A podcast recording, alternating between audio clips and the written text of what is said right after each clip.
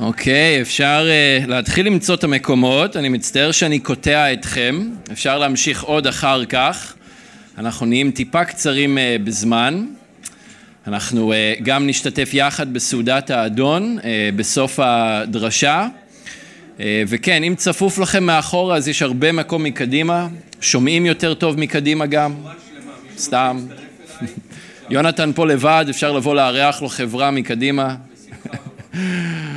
אוקיי.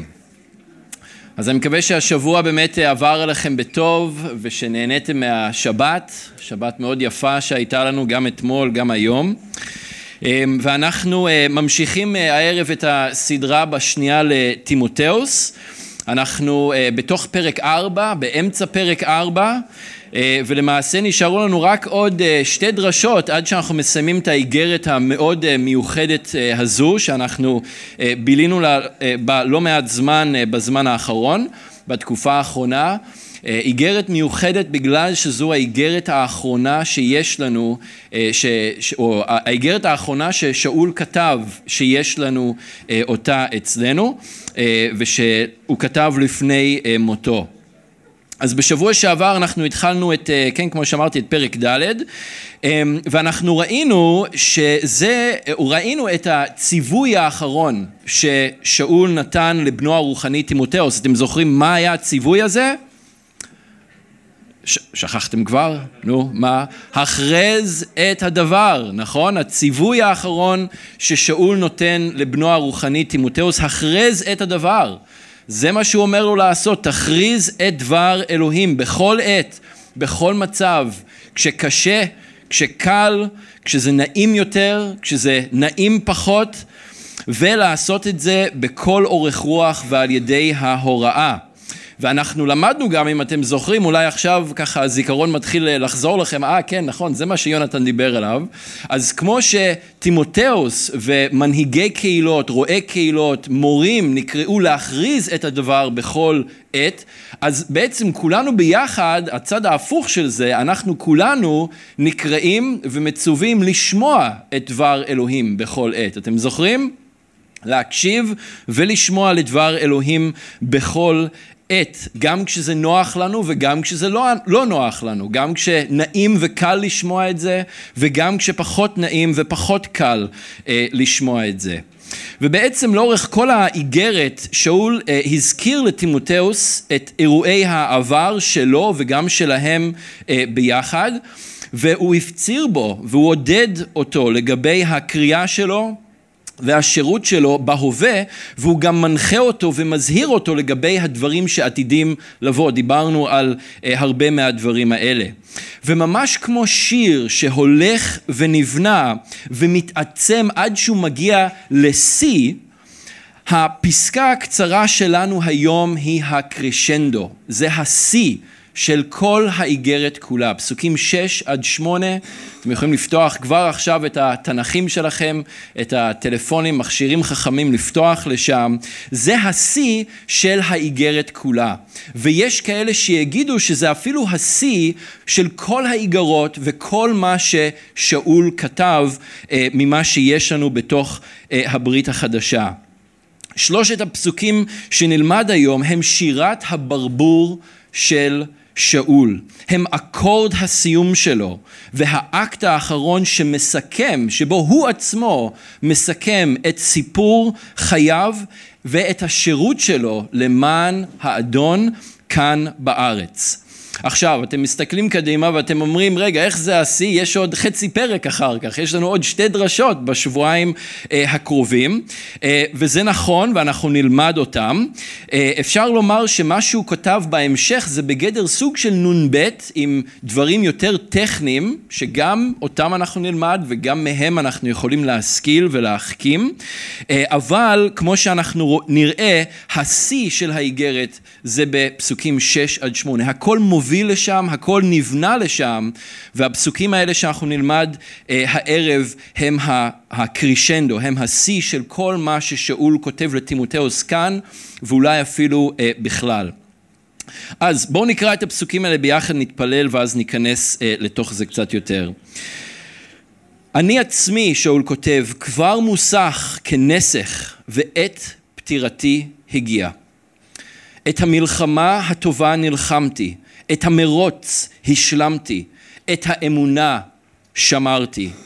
מעתה שמורה לי עטרת הצדקה, אשר האדון, השופט הצדיק, ייתן לי ביום ההוא, ולא רק לי בלבד, אלא גם לכל אוהבי הופעתו. אז אדון, אנחנו שוב פעם אה, באים לפניך, ביחד אדון כאחים ואחיות בך. אדון, אנחנו באים לפני, לפניך ולפני דברך. אדון, וכמו שגם שמענו בשבוע שעבר, אנחנו באים כדי לשמוע את דבר אלוהים מוכרז. אנחנו באים כדי ללמוד מדבר אלוהים, כדי לאפשר לדברך, אדון, להיות לנו כראי שמשקף לנו את מי שאנחנו, את איפה שאנחנו נמצאים. את מי שאנחנו צריכים להיות ואת מי שאתה קורא אותנו ומייעד אותנו להיות. אדון, ואנחנו מבקשים גם הערב הזה את החסד שלך לשמוע את מה שאתה רוצה לומר אלינו דרך דברך. אדון, אני מתפלל בשביל כל האחים והאחיות שלי כאן הערב, אדון, שאתה תדבר אל כל אחד ואחת מהם. אדון, שהם יוכלו לשים בצד ולהשקיט כל רעש, כל דבר ש, שמהדהד להם במחשבות או בלב. אדון, שהם יוכלו להתמקד בך, אדון, ולקבל את מה שאתה רוצה לתת להם אה, בערב הזה. אדון, אנחנו מודים לך שאתה איתנו, אנחנו מודים לך שאתה קרוב אלינו, אנחנו מודים לך, אדון, שאתה משנה אותנו ומעצב אותנו יותר ויותר לדמותך עם כל יום שעובר. ואנחנו מודים לך שאתה תמשיך לעשות את זה גם עכשיו. אז אנחנו נותנים לך את עצמנו ואנחנו נותנים לך את הזמן הזה בשם ישוע המשיח. אמן. אז שירת אה, ברבור, או מילים אחרונות, כפי שהם אה, מוכרים, אה, של אדם, אומרים הרבה עליו ועל המורשת שלו, על מישהו, על מה שהוא עשה בחיים שלו, על האופי שלו. וכל מיני אנשים אמ-, אמרו והשמיעו כל מיני אמרות ואמירות שונות ומשונות לקראת סוף חייהם. תמות נפשי עם פלישתים, אמר שמשון הגיבור רגע לפני שהוא הפיל את העמודי תווך שהחזיקו את כל התקרה של המקדש או הבניין שבו הוא שהה עם אותם פלישתים והרג אה, כל כך הרבה מהם. שלוף חרבך ומוטטני, פן יאמרו לי אישה הרגתו. אמר אבימלך בן גדעון, הוא לא רצה שיגידו שהאישה שזרקה את האבן מעבר לחומה ופגעה לו בראש, היא הרגה אותו, אז הוא אמר לנושא כלים שלו בוא תהרוג אותי אתה במקום. שמע ישראל, אדוני אלוהינו, אדוני אחד, אמר רבי עקיבא בזמן שהרומאים סרקו אותו במסרקות הברזל בזמן שהוציאו אותו אה, להורג. מילותיו האחרונות של הקיסר נירון לפני שהוא התאבד ולקח את החיים של עצמו, אותו קיסר אגב שרדף את הקהילה ובסופו של דבר גם הוציא את אה, שאול להורג, המילים האחרונות שלו היו איזה אמן גדול עובד עם מותי. אז מגלומן אגוצנטרי, זה אנחנו כבר יודעים, משוגע, אלה היו המילים האחרונות שלו. יכול להיות שהרבה מכם ראיתם את הסרט לב אמיץ, Braveheart, כן? ויליאם וולאס, לוחם החירות הסקוטי המוכר מאוד, המילה האחרונה שלו הייתה מה? freedom, חירות, כשהוא שכב שם על דלפק העינויים בכיכר העיר והוא זעק חירות, הייתה המילה האחרונה שהוא זעק. קדימה, צאי החוצה, מילים אחרונות הן בשביל טיפשים שלא אמרו מספיק. אלה היו מילותיו האחרונות של קארל מרקס, מכאן אנחנו מקבלים את המרקסיזם, והוא אמר אותם לעוזרת הבית שלו כשהיא שאלה אותו מהן המילים האחרונות שלך כדי שאני אוכל לתעד אותם ולהפיץ אותם בציבור לאחר שאתה תמות, אז הוא לא חשב הרבה על מילים אחרונות. בוב מרלי, הזמר המוכר, המילים האחרונות שלו הופנו כלפי, אה, הוא אמר אותם לבן שלו, והוא אמר כסף לא קונה חיים. אז אני חושב שהוא מאוד צדק. רק ישוע מביא חיים אמיתיים. כסף לא קונה חיים, זה מה שבוב מרלי אמר. ואחרון, אחרונה חביבה, סליחה אדוני, זה לא היה במכוון. כך אמרה אה, מרי אנטואנט לתליין שהוציא אותה להורג בגלל שהיא דרכה לו על כף הרגל בזמן שהיא עלתה לבימת ההוצאה להורג. סליחה אדוני, זה לא היה במכוון. אלה היו המילים האחרונות של האנשים האלה, ואפשר למצוא עוד אה, רשימות ארוכות של מילים אחרונות של כל מיני אנשים בהיסטוריה. וזה היה אקורד הסיום של שאול. אני עצמי כבר מוסך כנסך, ועת פטירתי הגיעה. את המלחמה הטובה נלחמתי, את המרוץ השלמתי, את האמונה שמרתי. מעתה שמורה לי עטרת הצדקה, אשר האדון, השופט הצדיק, ייתן לי ביום ההוא, ולא רק לי בלבד, אלא גם לכל אוהבי הופעתו. הבדל גדול. ואלה היו המילות הסיכום האחרונות ששאול כתב על חייו ושיש לנו אותן היום. עכשיו ברור שהוא אמר עוד מילים לאחר מכן לאנשים שהיו איתו וקרובים אליו, אבל אלה המילים האחרונות שלנו יש אותן, כתובות כאן מולנו, שבו הוא מסכם את החיים שלו, שבו הוא, שבהם הוא מסכם את השירות שלו ואת ההליכה שלו אה, אחרי האדון. אני לא יודע מה המילים האלה מעוררות אצלכם, מה הפסקה הזו מעוררת אצלכם, אבל אצלי זה מעורר אה, התפעלות, אצלי זה מעורר משהו שגורם לי לרצות, להיות מסוגל בסוף המרוץ שלי להגיד את אותן המילים. אני רוצה להיות מסוגל, כשאני יודע שעת פטירתי תגיע או מגיעה, אני רוצה להיות מסוגל להגיד מילים כאלה. אני רוצה להיות מסוגל לדעת שאני עשיתי גם דברים כאלה בחיים שלי. זה גורם לי לרצות לומר את אותם דברים בסיום המרוץ שלי. באקורד הסיום של שאול הוא מסכם את החיים שלו, את השירות שלו ואת חיי האמונה שלו באדון כדי לעודד וכדי לחזק את בנו הרוחני תימותאוס. אני חושב בגלל זה הוא כתב את הדברים האלה ככה, כי הוא רוצה להניע ולעורר את אותם דברים שאני גם חש, ואולי גם אתם חשים, לעורר את אותם הדברים בבנו הרוחני תימותאוס, כדי שהוא יוכל להתמלא בהתעודדות הזו לקראת חיי, השירות, אה, חיי האמונה והשירות שלו גם כן. וכמו תימותאוס שקרא את המילים האלה, אין ספק בעצב רב ובקושי רב גם, אבל כמו תימותאוס, גם לנו יש את הזכות המאוד גדולה ללמוד מהדברים ששאול כתב מנקודת המבט הייחודית שהייתה לו בנקודה ההיא בתא הרומי, תא המעצר הרומי בסוף חייו כשהוא יודע שהסוף שלו מגיע וליישם את הדברים האלה בחיינו כבר עכשיו. אנחנו לא צריכים לחכות לסוף, יש לנו את הדברים האלה עכשיו ואנחנו יכולים אה, ללמוד מהם ולהחכים מהם וליישם אותם כבר אה, עכשיו. אנחנו לא צריכים להמתין עד אותו יום שאנחנו נהיה לקראת הסוף ולהגיד אנחנו מתחרטים שלא עשינו דברים אחרת, שעשינו יותר, שעשינו פחות. אנחנו יכולים לקחת את הדברים האלה עכשיו ולהאחז בהם ולרוץ בהם וליישם אותם בחיים שלנו.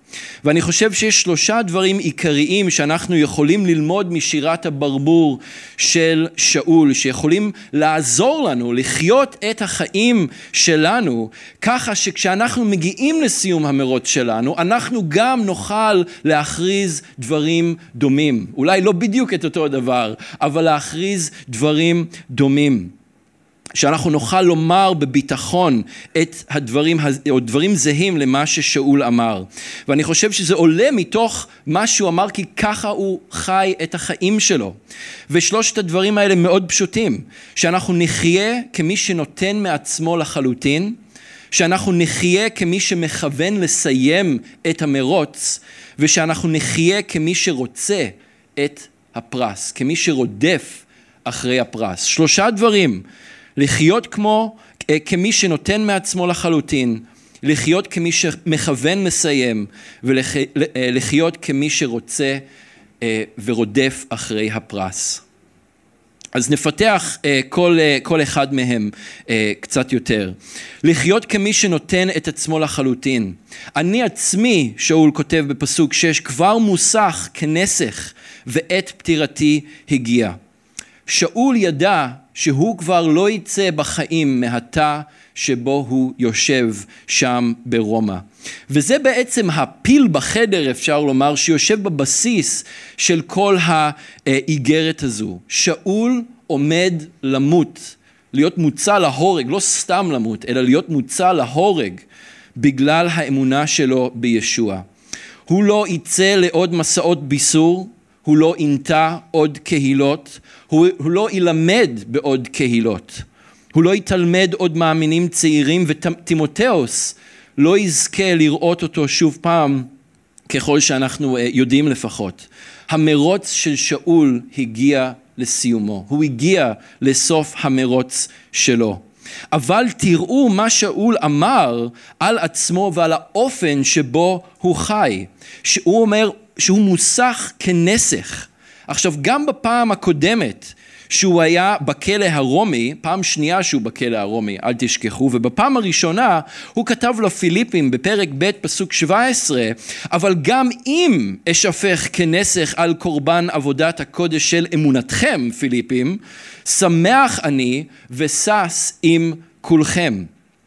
גם אז, כמו גם הפעם, שאול היה מוכן לתת את עצמו לחלוטין למען האדון. למען הבשורה, למען מלכות אלוהים ולמען האחים והאחיות שלו במשיח. הנסך הזה ששאול מתייחס אליו מצוין כמובן בתורה, משם זה מגיע אלינו. ואנחנו קוראים על זה בספר אה, במדבר, פרק כ"ח, זה אחד הפרקים שמדברים על זה. והנסך, מה זה היה? הנסך היה אה, כלי, זה היה בעצם משהו שהתלווה לקורבנות, זה היה כלי שהיה מלא ביין, שהיו שופכים אותו, נוסחים אותו על המזבח ביחד עם העולה או עם המנחה.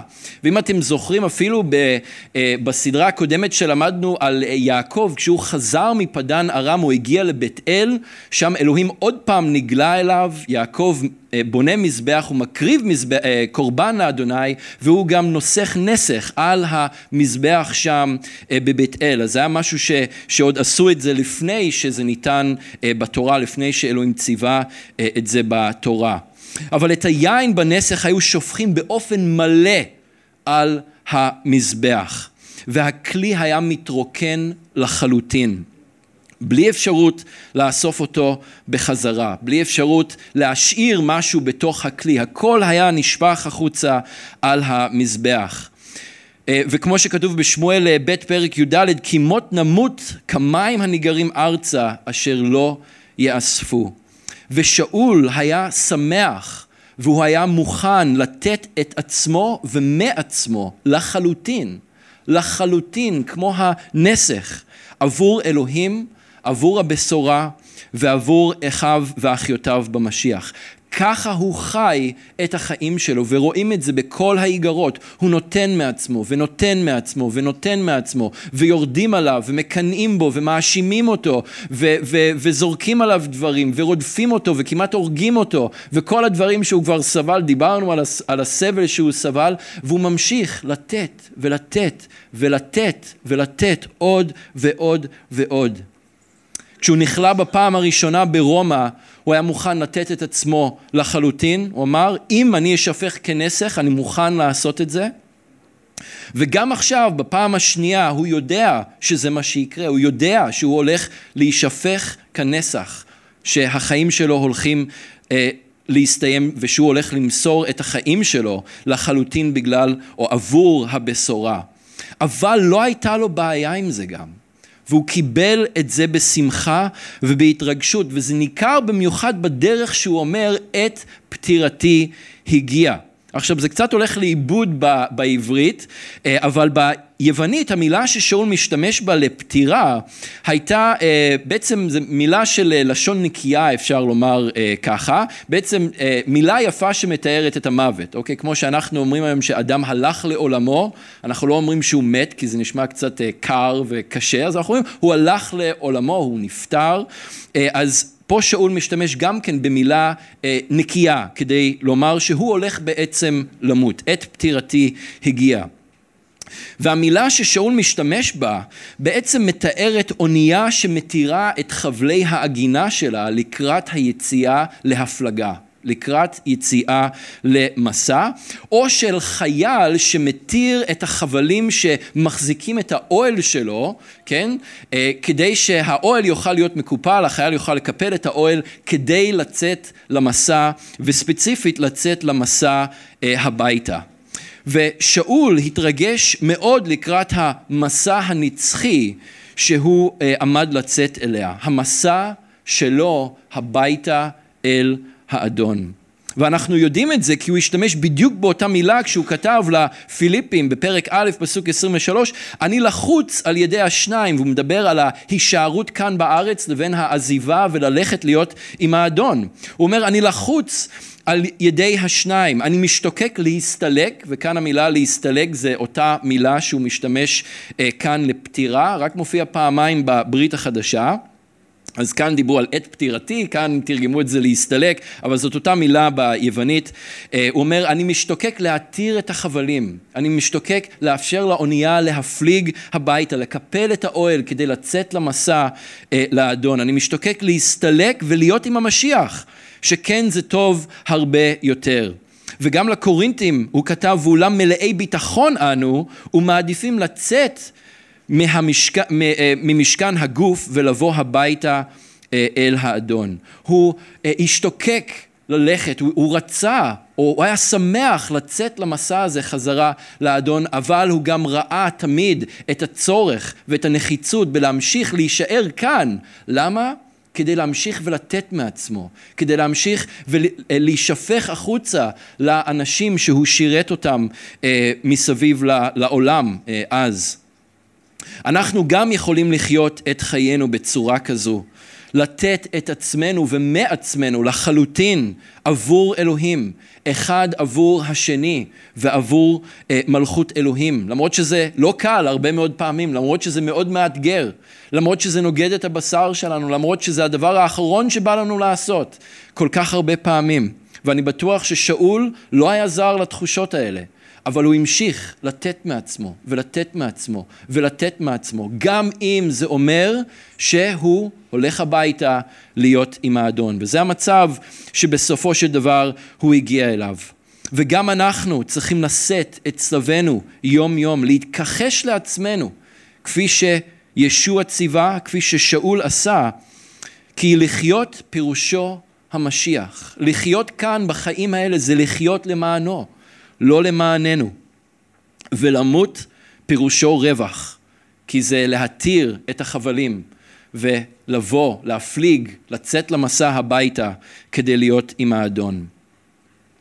לחיות כמי שמכוון לסיים, הדבר השני.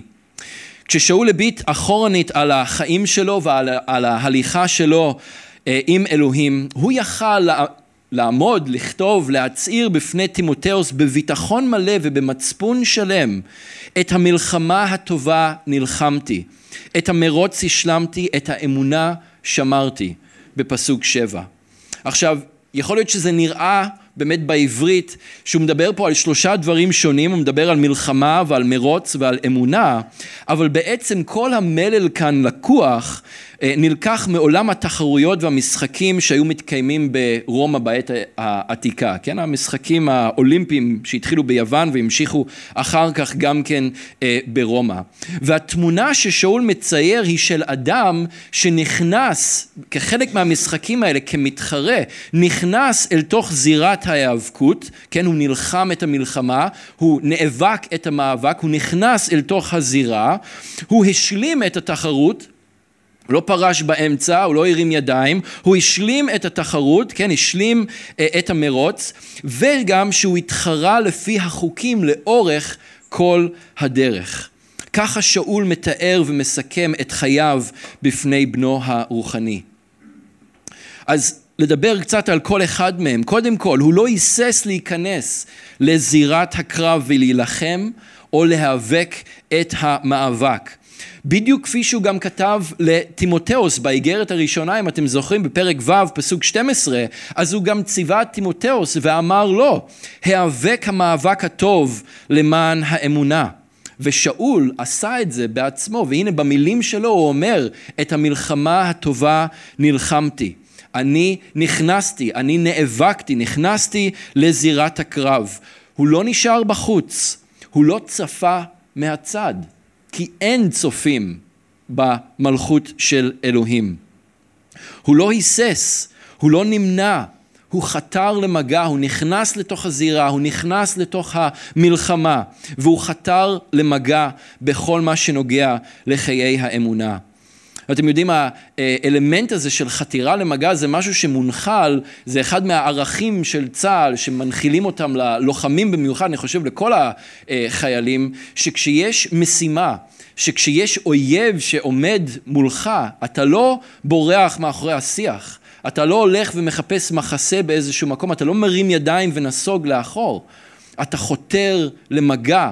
אתה חותר להשלים את המשימה, ויכול להיות שאתם שומעים גם בחדשות, היו אירועים בזמן האחרון שהיו אה, חיילים וחיילות, צריך לומר, שחתרו למגע. כשהיה איזשהו מפגע שפגע באנשים והם הם אה, שובחו, הם קיבלו שבחים על זה. ולצערנו היה גם כמה פעמים בודדות שהיו אה, חיילים שלא חתרו למגע, שנסוגו לאחור והם קיבלו בראש על הדבר הזה. אבל שאול חתר למגע, הוא נכנס לזירה, הוא נלחם את המלחמה, הוא לא ויתר, הוא לא היסס, הוא לא נסוג לאחור. הוא אומר אה, שאת המרוץ הוא השלים, הוא השלים את התחרות, הוא לא עזב באמצע. ואחד המטאפורות האהובות על שאול שהוא השתמש בהם פעמים אה, רבות היה בדיוק אה, זה.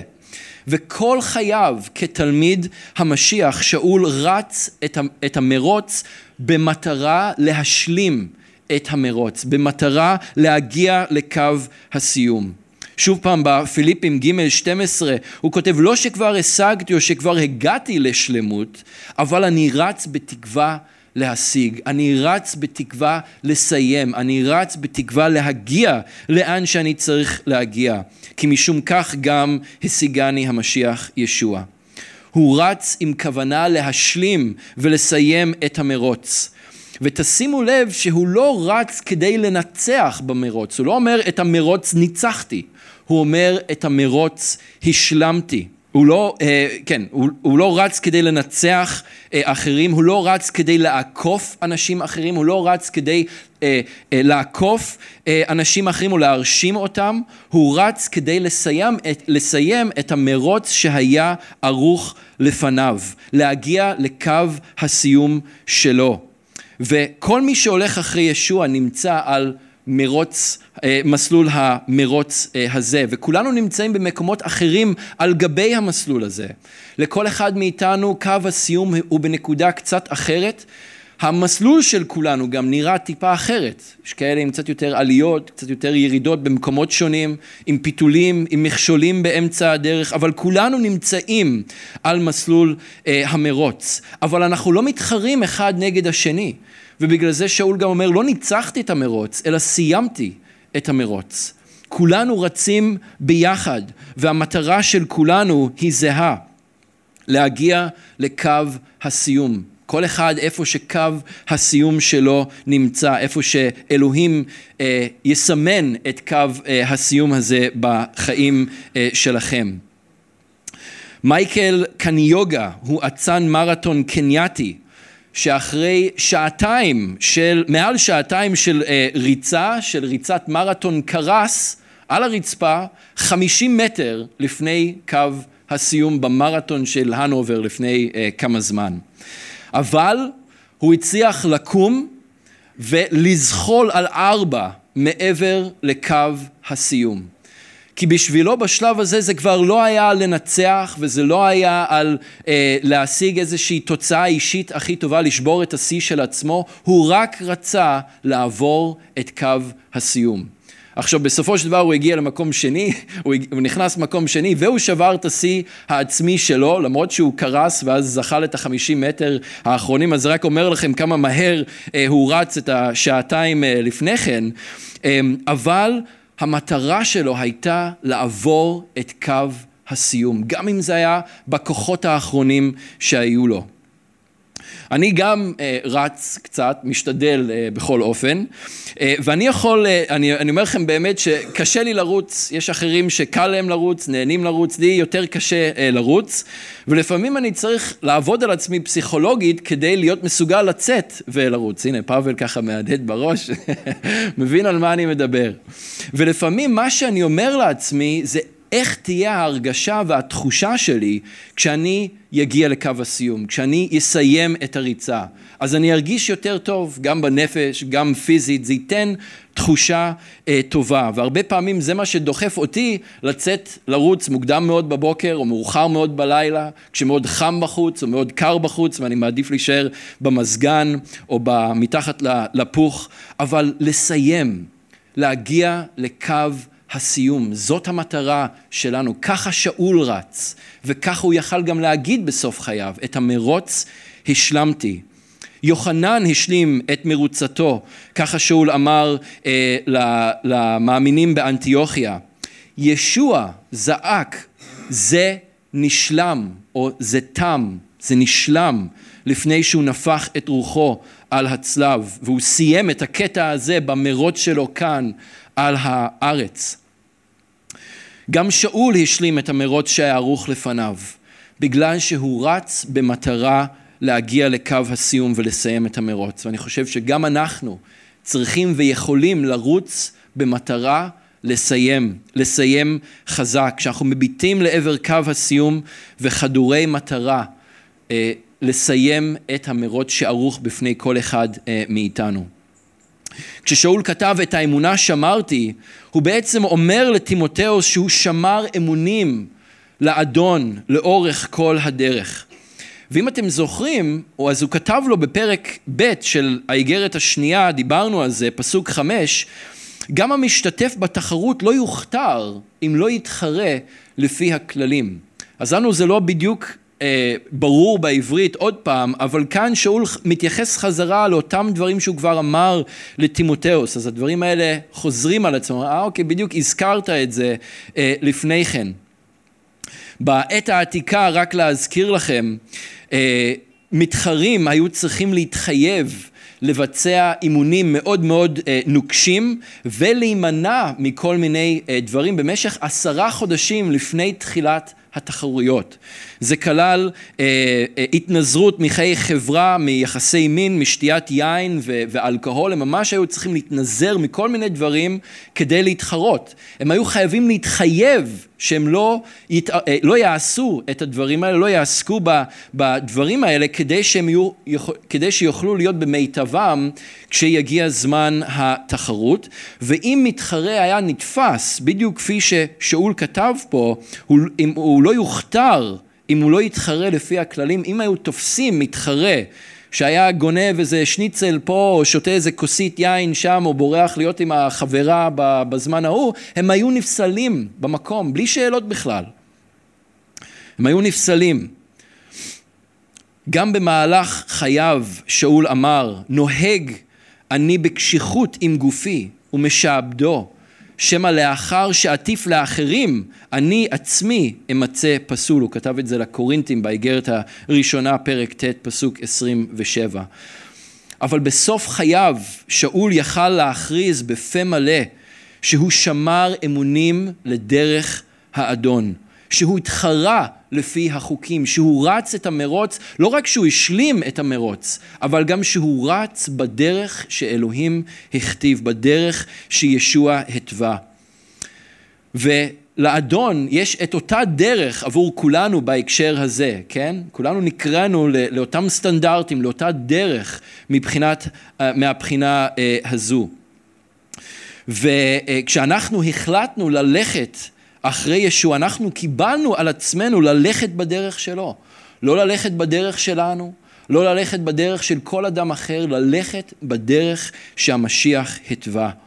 ואנחנו גם צריכים להקפיד להתחרות לפי הכללים, לשמור את האמונה, את האמונה שמרתי.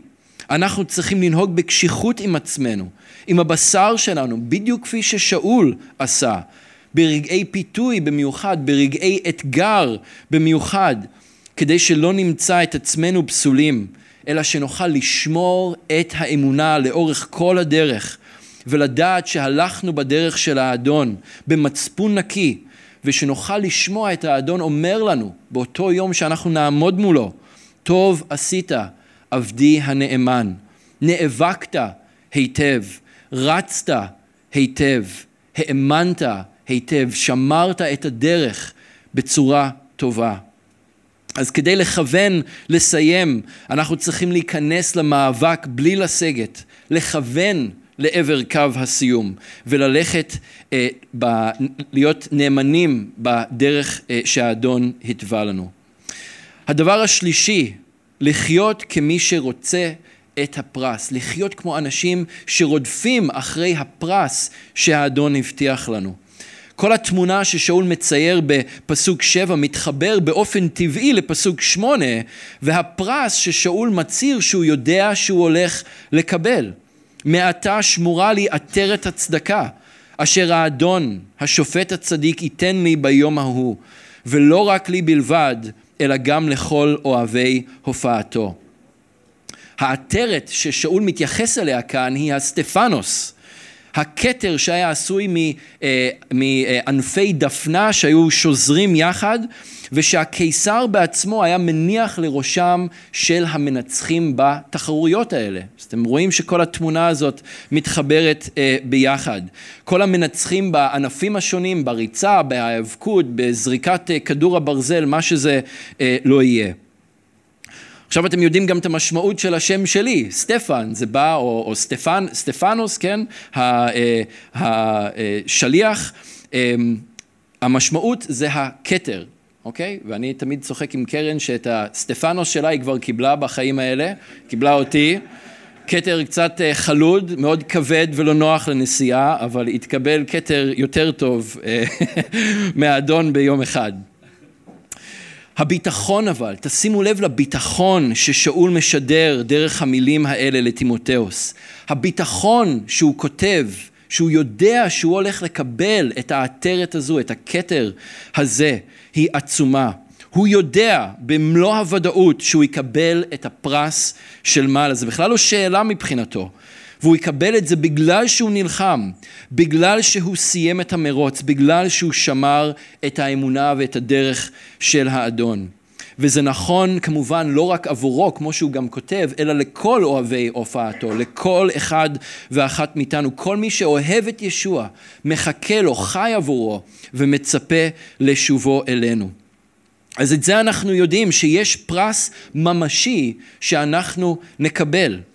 בדניאל פרק י"ב פסוק 13, ממש בסוף אה, הספר של דניאל, אלוהים אומר לדניאל, ואתה, דניאל, לך לקץ ותנוח ותעמוד לגורלך לקץ הימין. הוא אומר לו, אתה תלך ותנוח, אתה, את שלך אתה עשית, ואתה תקום באחרית הימים ואתה תקבל את השכר שלך, אתה תקבל את הפרס שלך. גם ישוע אומר את המילים האלה, כפי שיוחנן כתב לנו אותם בהתגלות י"ב 22, הנני בא מהר ואיתי השכר לשלם לכל איש כמעשהו.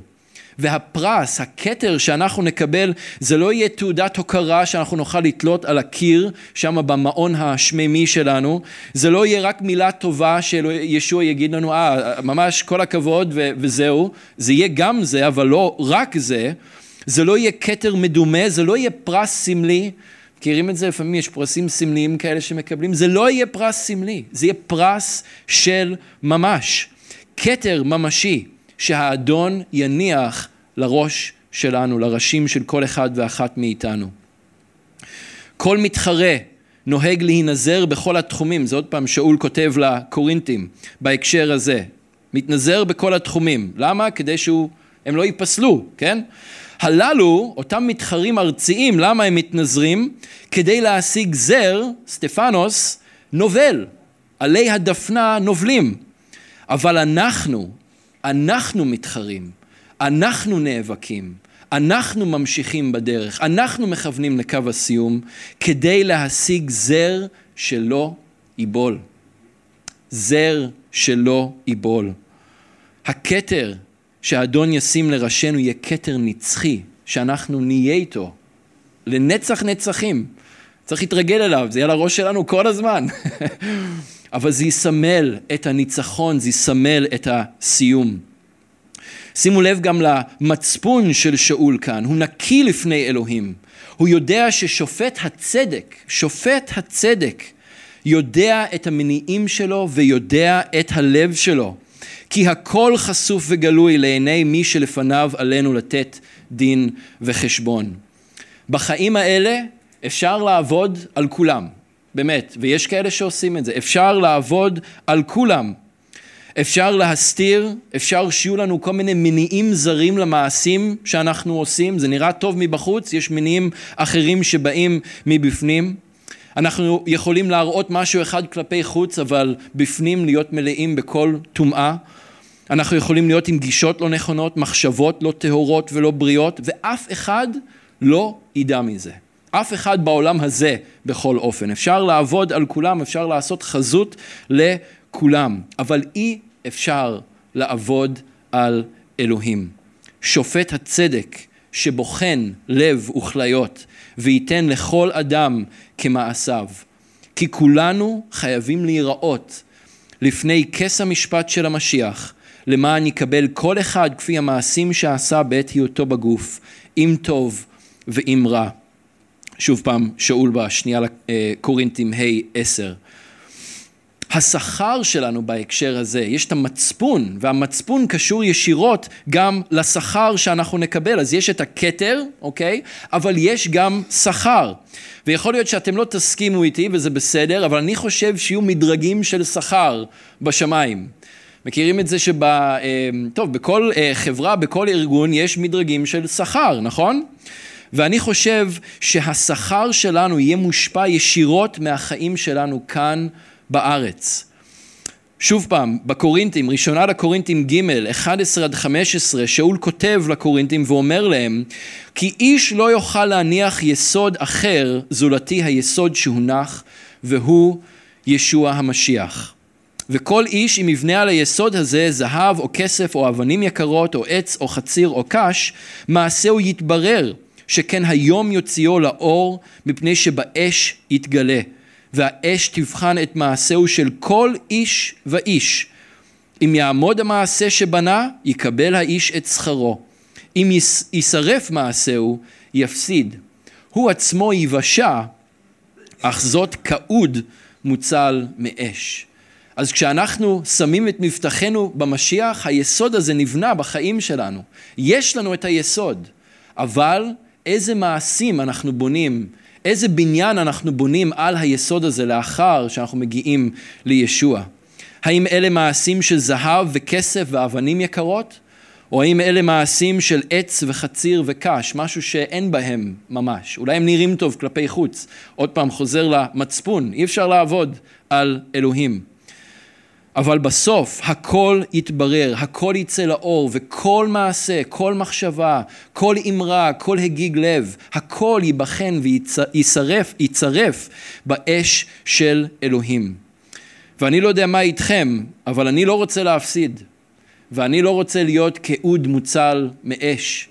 אני רוצה הרבה זהב והרבה כסף והרבה אבנים יקרות בשמיים, וזה בסדר לרצות את זה, וזה טוב. וזה חלק ממה שאמור להניע אותנו לחיות את החיים שלנו בצורה כזו כאן על הארץ. המניעים וכוונות אה, הלב שלנו צריכים להיות טהורים ונכונים לפני אלוהים בכל עת, במה שנאמר ונעשה באופן פרטי, שאף אחד אחר לא רואה, גם במה שנאמר באופן ציבורי לפני אנשים אחרים, כדי שאנחנו נוכל לעמוד באש הצורפת של אה, האדון. מה שרואים מכאן לא רואים משם כדי לסכם.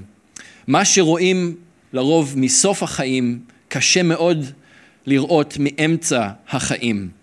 אבל דרך אקורד הסיום של שאול אנחנו יכולים לקבל הצצה למה שבאמת חשוב בסופו של דבר, למה שבאמת נשאר לעד, למה שבאמת ימשיך להדהד בנצח, הכתר שלא ייבול, מעשי הזהב והכסף והאבנים היקרות שיישארו לנצח.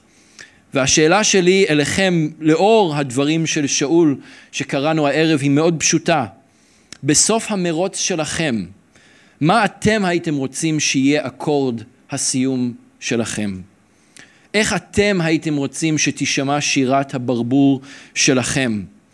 ומה אתם הייתם רוצים שהמילים האחרונות שתוכלו להגיד יהיו? במצפון שלם, בלב שלם ובביטחון. וכמו שאול, מה תהיה המורשת שאתם משאירים לאלה שבאים אחריכם? האם אתם רוצים לומר כמו שאול שנלחמתם את המלחמה הטובה, או קודם כל שנתתם את עצמכם, את כל כולכם, למען האדון, למען הבשורה ולמען האחרים? שנלחמתם את המלחמה, שהשלמתם את המרוץ, ששמרתם את האמונה? אתם גם רוצים להיות מלאים בביטחון כמו שאני רוצה להיות מלא בביטחון?